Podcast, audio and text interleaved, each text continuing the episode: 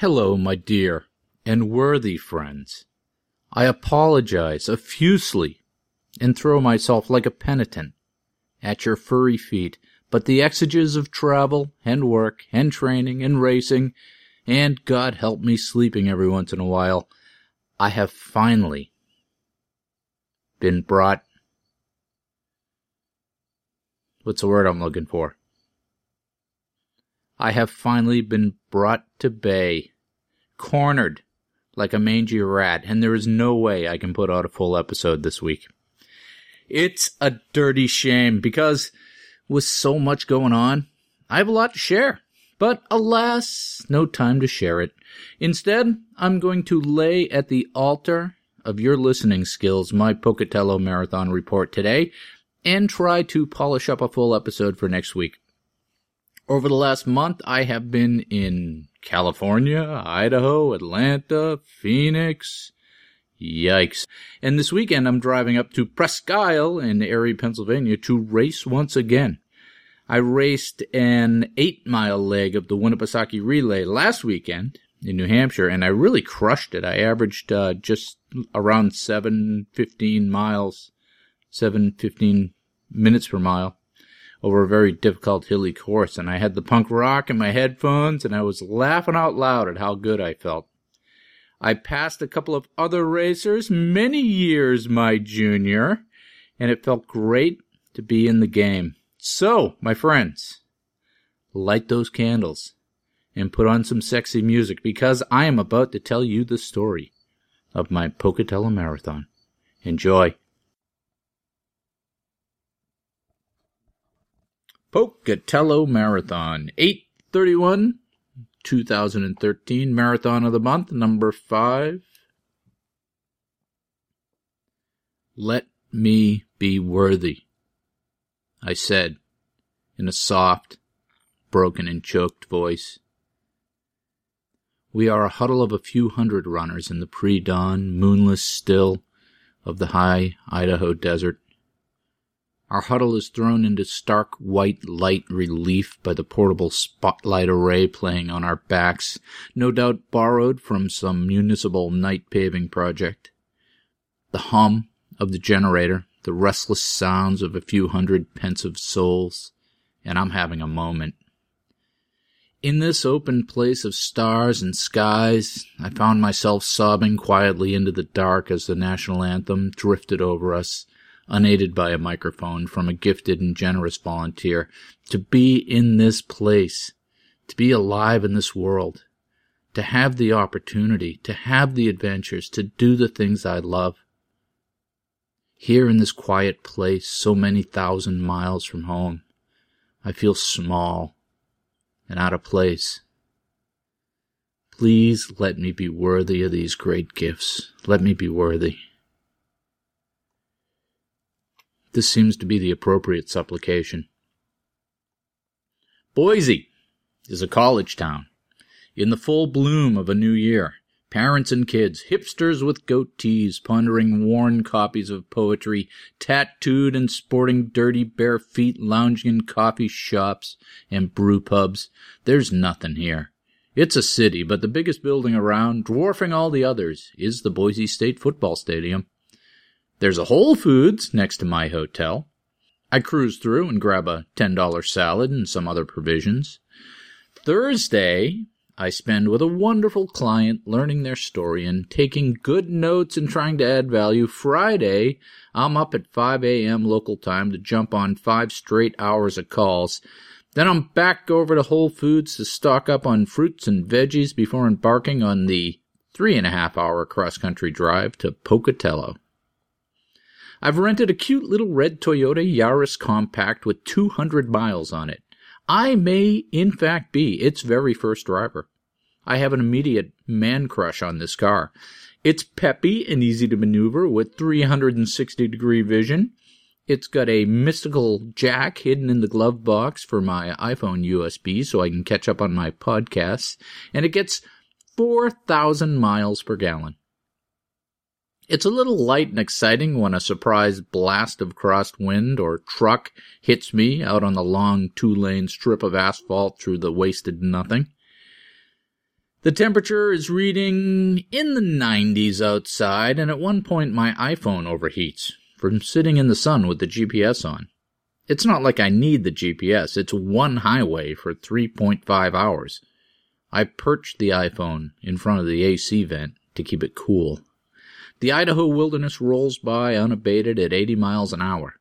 The speed limit out here is 75, so I set the cruise and worry if my little car has been designed for this much velocity in the desert. There are no trees. It is rolling brown scrub and broken brown rocks. Every 30 to 50 miles there's a farm or a homestead with fields under watering systems where there are patches of green. Each farmhouse has its collection of five to ten trees clustered around it to break the wind that howls in. They sprout up in stark contrast like naked genitalia on a shaved pubis. Coming in from the green depths of New England, the switch seems starker to me than it probably is. It's like a tableau out of one of those old cowboy and Indian movies.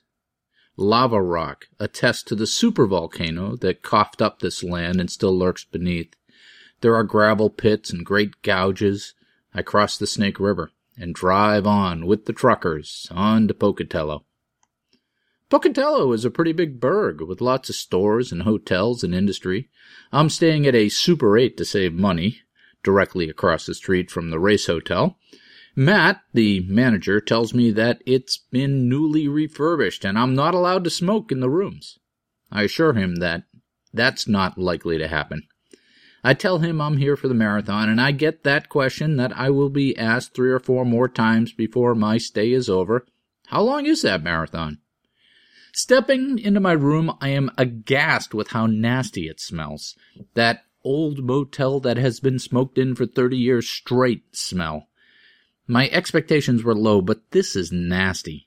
I go back to the desk and ask Matt how their newly refurbished smoke free rooms could smell so badly of decades of smoke. And he guesses that maybe that might have been one of the old smoking rooms and gives me a much nicer smelling room. I guess newly refurbished means slapped up a coat of paint. I trade texts with my new friend Ron, a local who has offered to drive the course with me. I walk over to the Clarion Hotel where the expo is being held, and he meets me at the door. I pick up my race packet, which is a nice gear bag for bag check, and a five pound bag of potatoes. I honestly haven't even looked at the race packet they mailed out, and I'm surprised by this spudly largesse. What the heck am I going to do with five pounds of potatoes? I'm certainly not dragging them back on the plane with me to Boston. I ask Ron out loud if there isn't some deserving charity that I can contribute my spuds to when another smiling runner overhears me and says he'll gladly take them off my hands. Everybody is super nice we chat up the pacing team table. They have a 335 pace group and a 325 pace group, but no 330 pacer. I'm feeling puckish and I tell the guy it's my first marathon. What should I do? Ron probably thinks I'm a nutcase. The guy tells me I should go out with the slower pace group and then make up the five minutes at the end. I think he's trying to protect me from myself.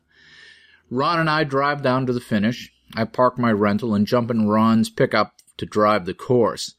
We get up to the goat barn on top of the mountain that is the start and, and check the altitude. It's 6,008 feet, but it's got a beautiful panoramic view of the surrounding brown hills. From the start, the course drops, and it drops hard. The first mile reminds me of the drop out of Hopkinton, and it keeps dropping down a winding two lane blacktop that curves in and around the hills. As we drive, I see the markings for the aid stations and a stack of porta-johns every couple of miles. I joke to Ron that I've never seen so many porta-johns for such a small race. They must be expecting food poisoning at the spaghetti dinner.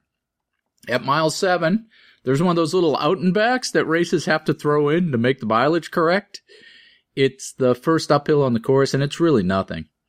We keep driving the course and it keeps meandering downhill past the half and into mile 14 where it finally flattens out and starts to roll a little. Around mile 20, 21, it ducks under the highway and climbs out of a valley for the longest hill of the course. A decent half mile pull, and then it rolls back down into the finish. Ron leaves me to go get some sleep, I pull on my shoes and run the course backwards from the finish line in the afternoon heat. At the 25 mile mark, I stop and walk to look around. I try to visualize the finish and take note of the turns and the milestones. I intend to jog, but I can't help myself from stretching out a nice easy tempo pace back around the two 90 degree left turns and the long stretch into the finish line. I've worked up a little sweat, but the air is so dry it'll soon be gone. I drive back to my discount motel and lay out my race kit, my Brooks baggy shorts with the liner, my Squannacook River Runner singlet, I pin the bib on, calf sleeves, racing socks, the man thong tech support system, my Boston 2013 hat, and I throw a long sleeve shirt in the pile because Ron says it's cold in the morning up there on top of the mountain at the starting line. I throw a towel in the bag for the post race shower and some hotel shampoo and soap. I didn't bring the Hokas this trip.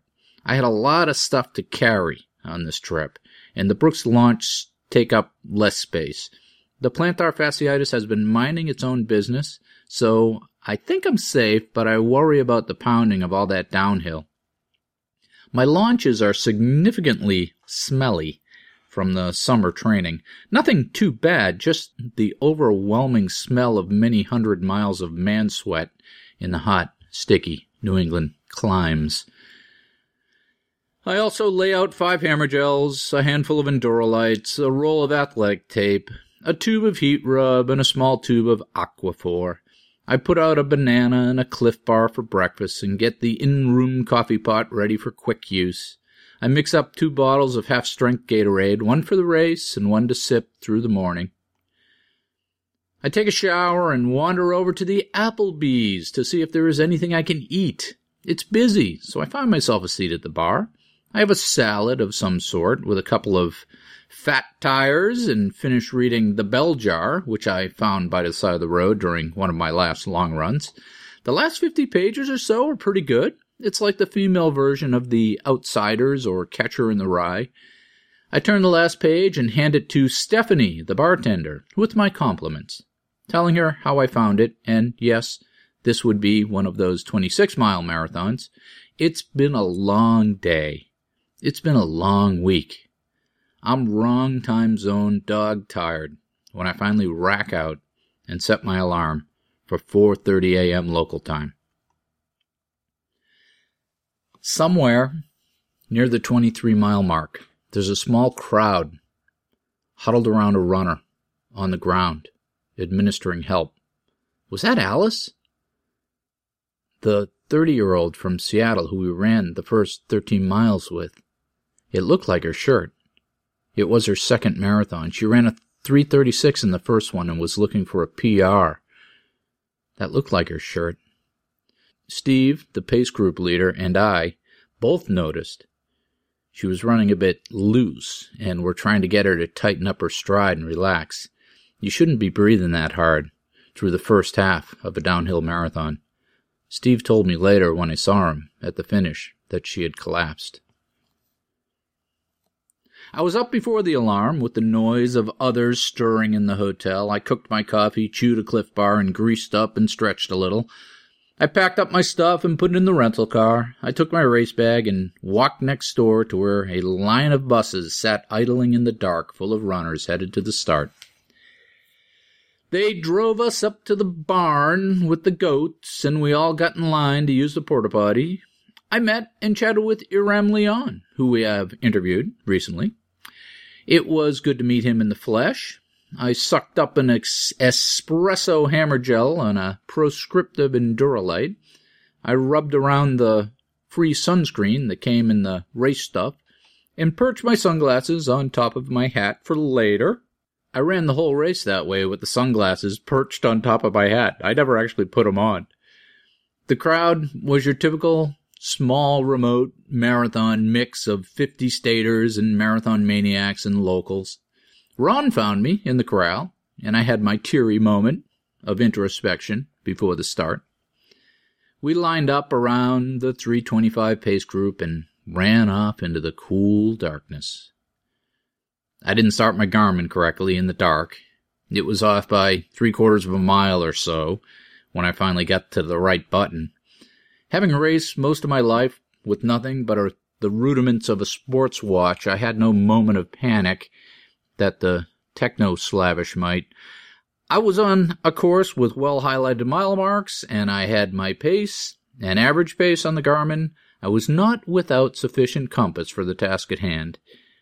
I wonder if it's an advantage to have matriculated in sparser, simpler times. The first seven miles or so, the course dropped significantly, so I sidled up to Steve, the 325 pacer, and stuck with him. I rolled out my annoying affability, much, I'm sure, to the dismay of that small pod of strivers.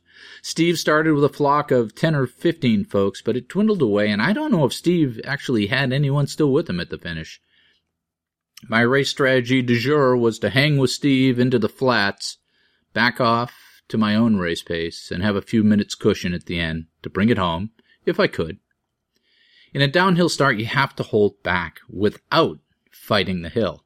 It's tricky because your heart rate and your effort will seem too low, but your legs will actually be doing double the work, especially if you're braking against the hill. I put my energy into focusing on a light, easy form with a quick turnover, hips forward, elbows back to keep my center of gravity over the hill, trying not to fight the hill or use my quads to break. The key to this race would be to save those legs for the flats and the finish. I worked the tangents on the winding road where I could.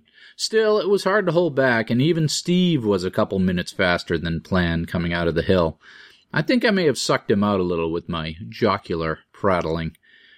The course support was great, if not a bit quirky. The, the adults at the aid stations were all in pajamas, and the kids were all dressed like black and white cows. I joked that there probably weren't a lot of vegans around. The nutrition offered was a bit outside my happy zone. The drink was fruit punch flavored Powerade, yuck, and they had power gels every so often. I'm old school and consider my proffered mana an outright undeserved gift from the race committee. I have no expectations. I grabbed a power gel around mile 12 that ended up being a nasty orange cream flavor. Double yuck. But with my strong stomach and general positive attitude on life, I gladly took my medicine and kept trucking towards the finish line. Of course, I start every race self sufficient. I train and run with and then comfortably race with a 24 ounce bottle of half strength Gatorade.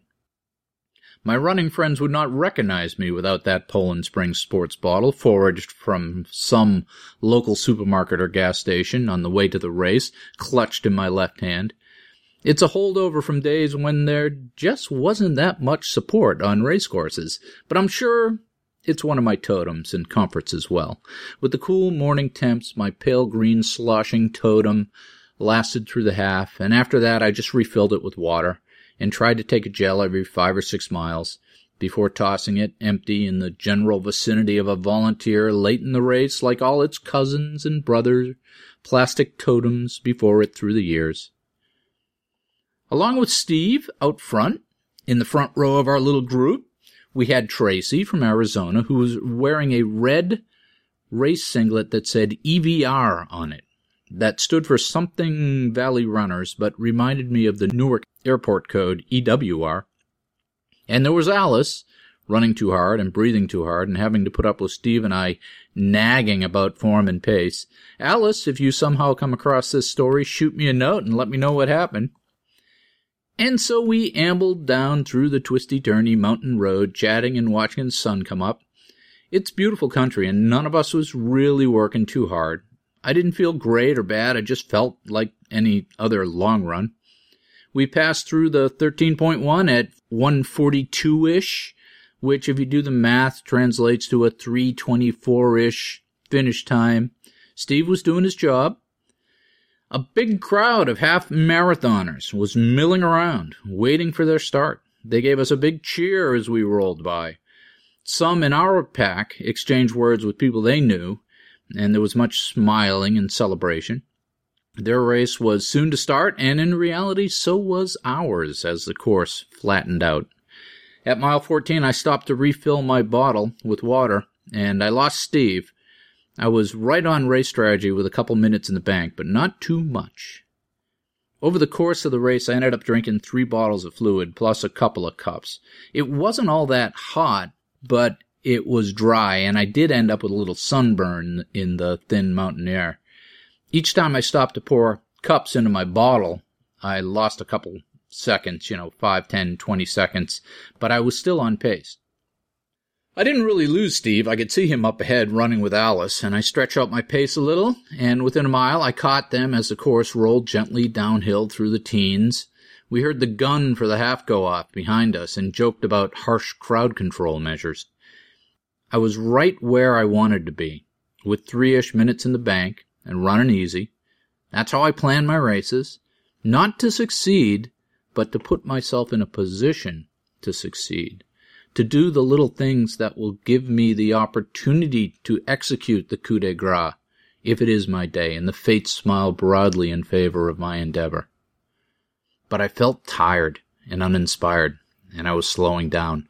I lost Steve somewhere in the mid teens for good and started taking some short walk breaks at the aid stations. My legs were okay. I was just tired, like haven't gotten enough sleep tired, like burning the candle at both ends tired. When the adrenaline drains out and you're left with the realization that you really are just tired. At one point, Ron passed me as I was taking a walk break on the shoulder, and I was focused on my average pace as the key number. I knew I had to hit eight minute miles at the end and I went into the teen miles with a 746 average left over from the downhill section. And every time I took a walk break, I'd see it creep up by a couple of seconds.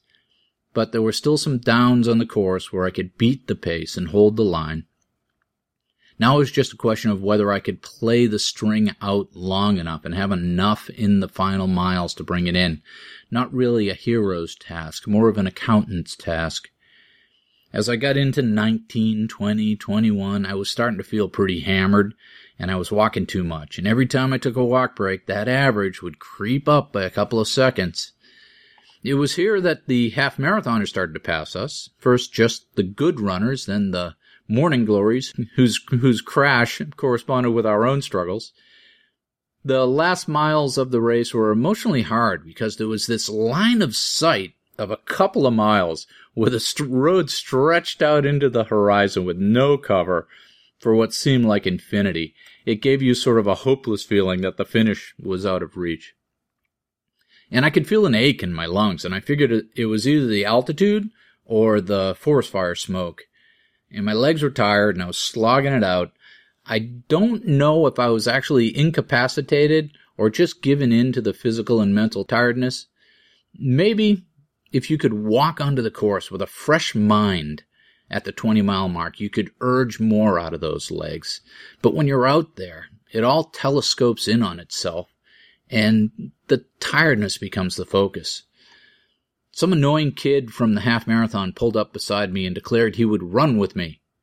And I gave him a sideways glance and kept my solitary struggle. And eventually he went away. I just wanted to keep moving. I did not need his adolescent company Another time I pulled over to walk and some 10K runner said, I guess it's just us losers. I shot him a dirty look and, and kept running. He made some smart ass comment. So I turned and told and said to him, Get over yourself, dude. I didn't say this, but I'm thinking, you're calling me a loser? You don't know me. I've seen things you'll never see. At mile 21, we turned under the highway underpass for the hill this is where our race overtook some other part of the race, maybe the 10K. There were a bunch of larger people walking, and it was a bit incongruous to have to weave through all these folks who my brother might refer to as wide glides late in the race. They were running their race, I was running mine. After the hill up out of the valley, it pitched down again, and I still had a 755 average to work with, but by mile 22, I was hurt, not bonked, just tired. Strategically, I had planned to be at this place. I had executed to be here with around four miles to go and five seconds per mile in the bank, but I was tired and I couldn't find the guts to hold the pace. And in mile 23, I pushed past that pile of people that looked like they were attending to Alice down in the middle of the blacktop. And I was doing the math, trying to see if 815s would get me there, maybe with a kick. And I fought it to the finish, but ended up losing five or six minutes of positive split in the last few miles. My stride and balance from the PF made my quad strobe, and I limped a little bit as I crossed the finish line with a, like a 322.25. The finish was two hard left turns that I had reconnoitered the night before, but that last stretch into the chute seemed to go on forever, and much longer than the half mile it was. I ended up with a 332.25, like I said, uh, chip time, net, net time, and about 80th place out of 400 overall. I'm still looking for that comfortable go-to pace for that last 10K. I slowed down a lot in the last four miles. I was still moving okay, just slow with walk breaks, but way better than that last marathon in July. I'm realizing that even though I stayed in shape during the injury, I lost a lot of running specific fitness. And at my age, it just isn't gonna come back because I think it should or I want it to. The quality of training I've done over the last six months would have put me across the finish line with time to spare five years ago. Or maybe I can no longer summon that Prefontaine animalistic passion to damn the torpedoes. I don't know.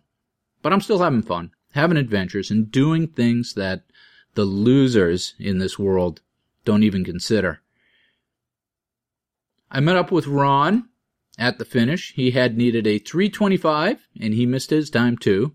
I saw Steve and he told me about Alice collapsing. I saw Tracy and she missed her time by three minutes too, so maybe the Pocatello Marathon isn't as easy in real life as it looks on paper. Ron and I sat at a picnic table and chatted with a young lady named Erin, who, ironically, placed in her age group with a time slightly slower than mine.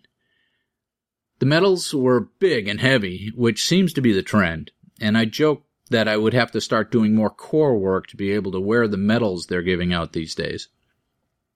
Ron and I picked up some sorbet, and but halfway through it, I was overwhelmed by a wave of nausea, and I had to lie down in the grass and put my feet up to regain my center.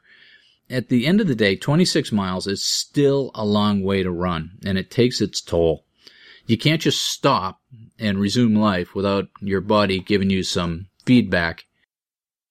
They had beer, but it was Miller 64 triple yuck. But I drank the can and gave away the complimentary can cozy in my ongoing efforts to jettison knickknacks from my bag and make the ride home easier. There was plenty of food, but it was Idaho food, classic American heartland, or maybe heart attack, fare, buns and meat and dairy and butter. How about some something green or some blueberries, guys? I'm a stranger in a strange land. After lounging around in the grass for a while, I checked my watch and hustled over to the aquatic center to make the 11 a.m. cutoff for the showers. I was the last one into the showers before they closed the door. I promised to hurry. From the Small Race Small World file, I met the guy that I had given my five pound bag of potatoes to the night before in the shower. He told me that he had driven down for the race and slept in his truck. And in my continuing effort to lighten my load, I was going to abandon my cheap hotel towel after my shower, but Mr. Potatoes said, Hey, I'll take that too. Good thing I wasn't leaving my undies. I caught the bus back to the hotel and was in a fine mood joking around with the other participants. One of them was a kid who was stricken with cramps, so I lectured him on electrolytes and gave him a couple Endurolytes to chew. I checked my Starbucks app and found one inside a nearby Fred Meyer grocery store. It wasn't even noon yet, when I stopped to get my honest cup o' joe and loaded up on fruits and veggies for the long ride back to Boise, yes, I got my blueberries, and I quite enjoyed them. As I was making my way back, and this is one of the great things about travel marathons, and about our community in general. I kept running into other runners from the race at Myers, at the rest area on the highway, and everyone was all jacked up on those feel good post race chemicals. It's a great community. So, bottom line, am I upset about missing my goal time by two minutes? I got some online comments from folks that I must be gutted and upset. But truthfully, no, I'm not upset at all. I'm making great progress. I have no injuries. The plantar fasciitis gets better every day. And remember, this time of year, I wasn't even running. I'm super happy with my effort. If if they hadn't changed the standards, I would have qualified twice by now. I am glad I registered for Boston with my waiver a couple of weeks ago. That's one less thing to worry about. I'll run a qualifying time at some point in the next six months. It'll probably surprise me. Maybe even at Boston. I came through the race clean and unscathed. I had no chafing, probably because of the dry desert weather evaporates your sweat and your clothes stay dry and they don't rub. And the weather was overall nice and cool, although I did get some sun in those last few open miles when it came out. My legs were okay. The quads remembered the downhills for a few days, but nothing debilitating. My Achilles were a little sore, but no plantar fasciitis pain, no knee pain, and nothing out of the ordinary, so it's all good. And next up on the Marathon of the Month Club, number six, the Presque Isle Marathon in Erie, Pennsylvania. A nice flat course at sea level with two weeks recovery. Who knows? Hey, if I get my time this weekend, it'll be good for two years of qualification.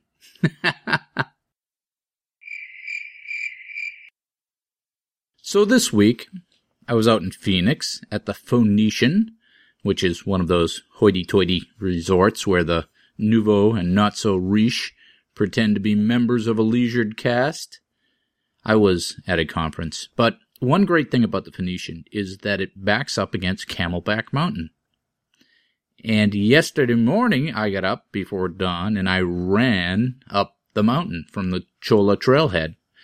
There is no better exhilaration than standing on the summit of Camelback in the wee hours, glistening with sweat in the cool desert air, and watching the sun rise over Phoenix in the long shadow of the mountain. And I'm super happy to have regained the point in my training where I can roll out of bed and go run up a mountain and as I was descending, skipping along, bubbling with the goodwill of life, the following song cycled onto my headphones, and I had one of those iPod moments where it all synced. So enjoy your week, and I'll see you out there. This is not from PodSafe. This is from an, a, a uh, CD that I bought. It's uh, called Noise Complaint, and it's off the album Strictly Rude by Big D and the Kids Table and you should go out and buy a copy of this CD if you can find one.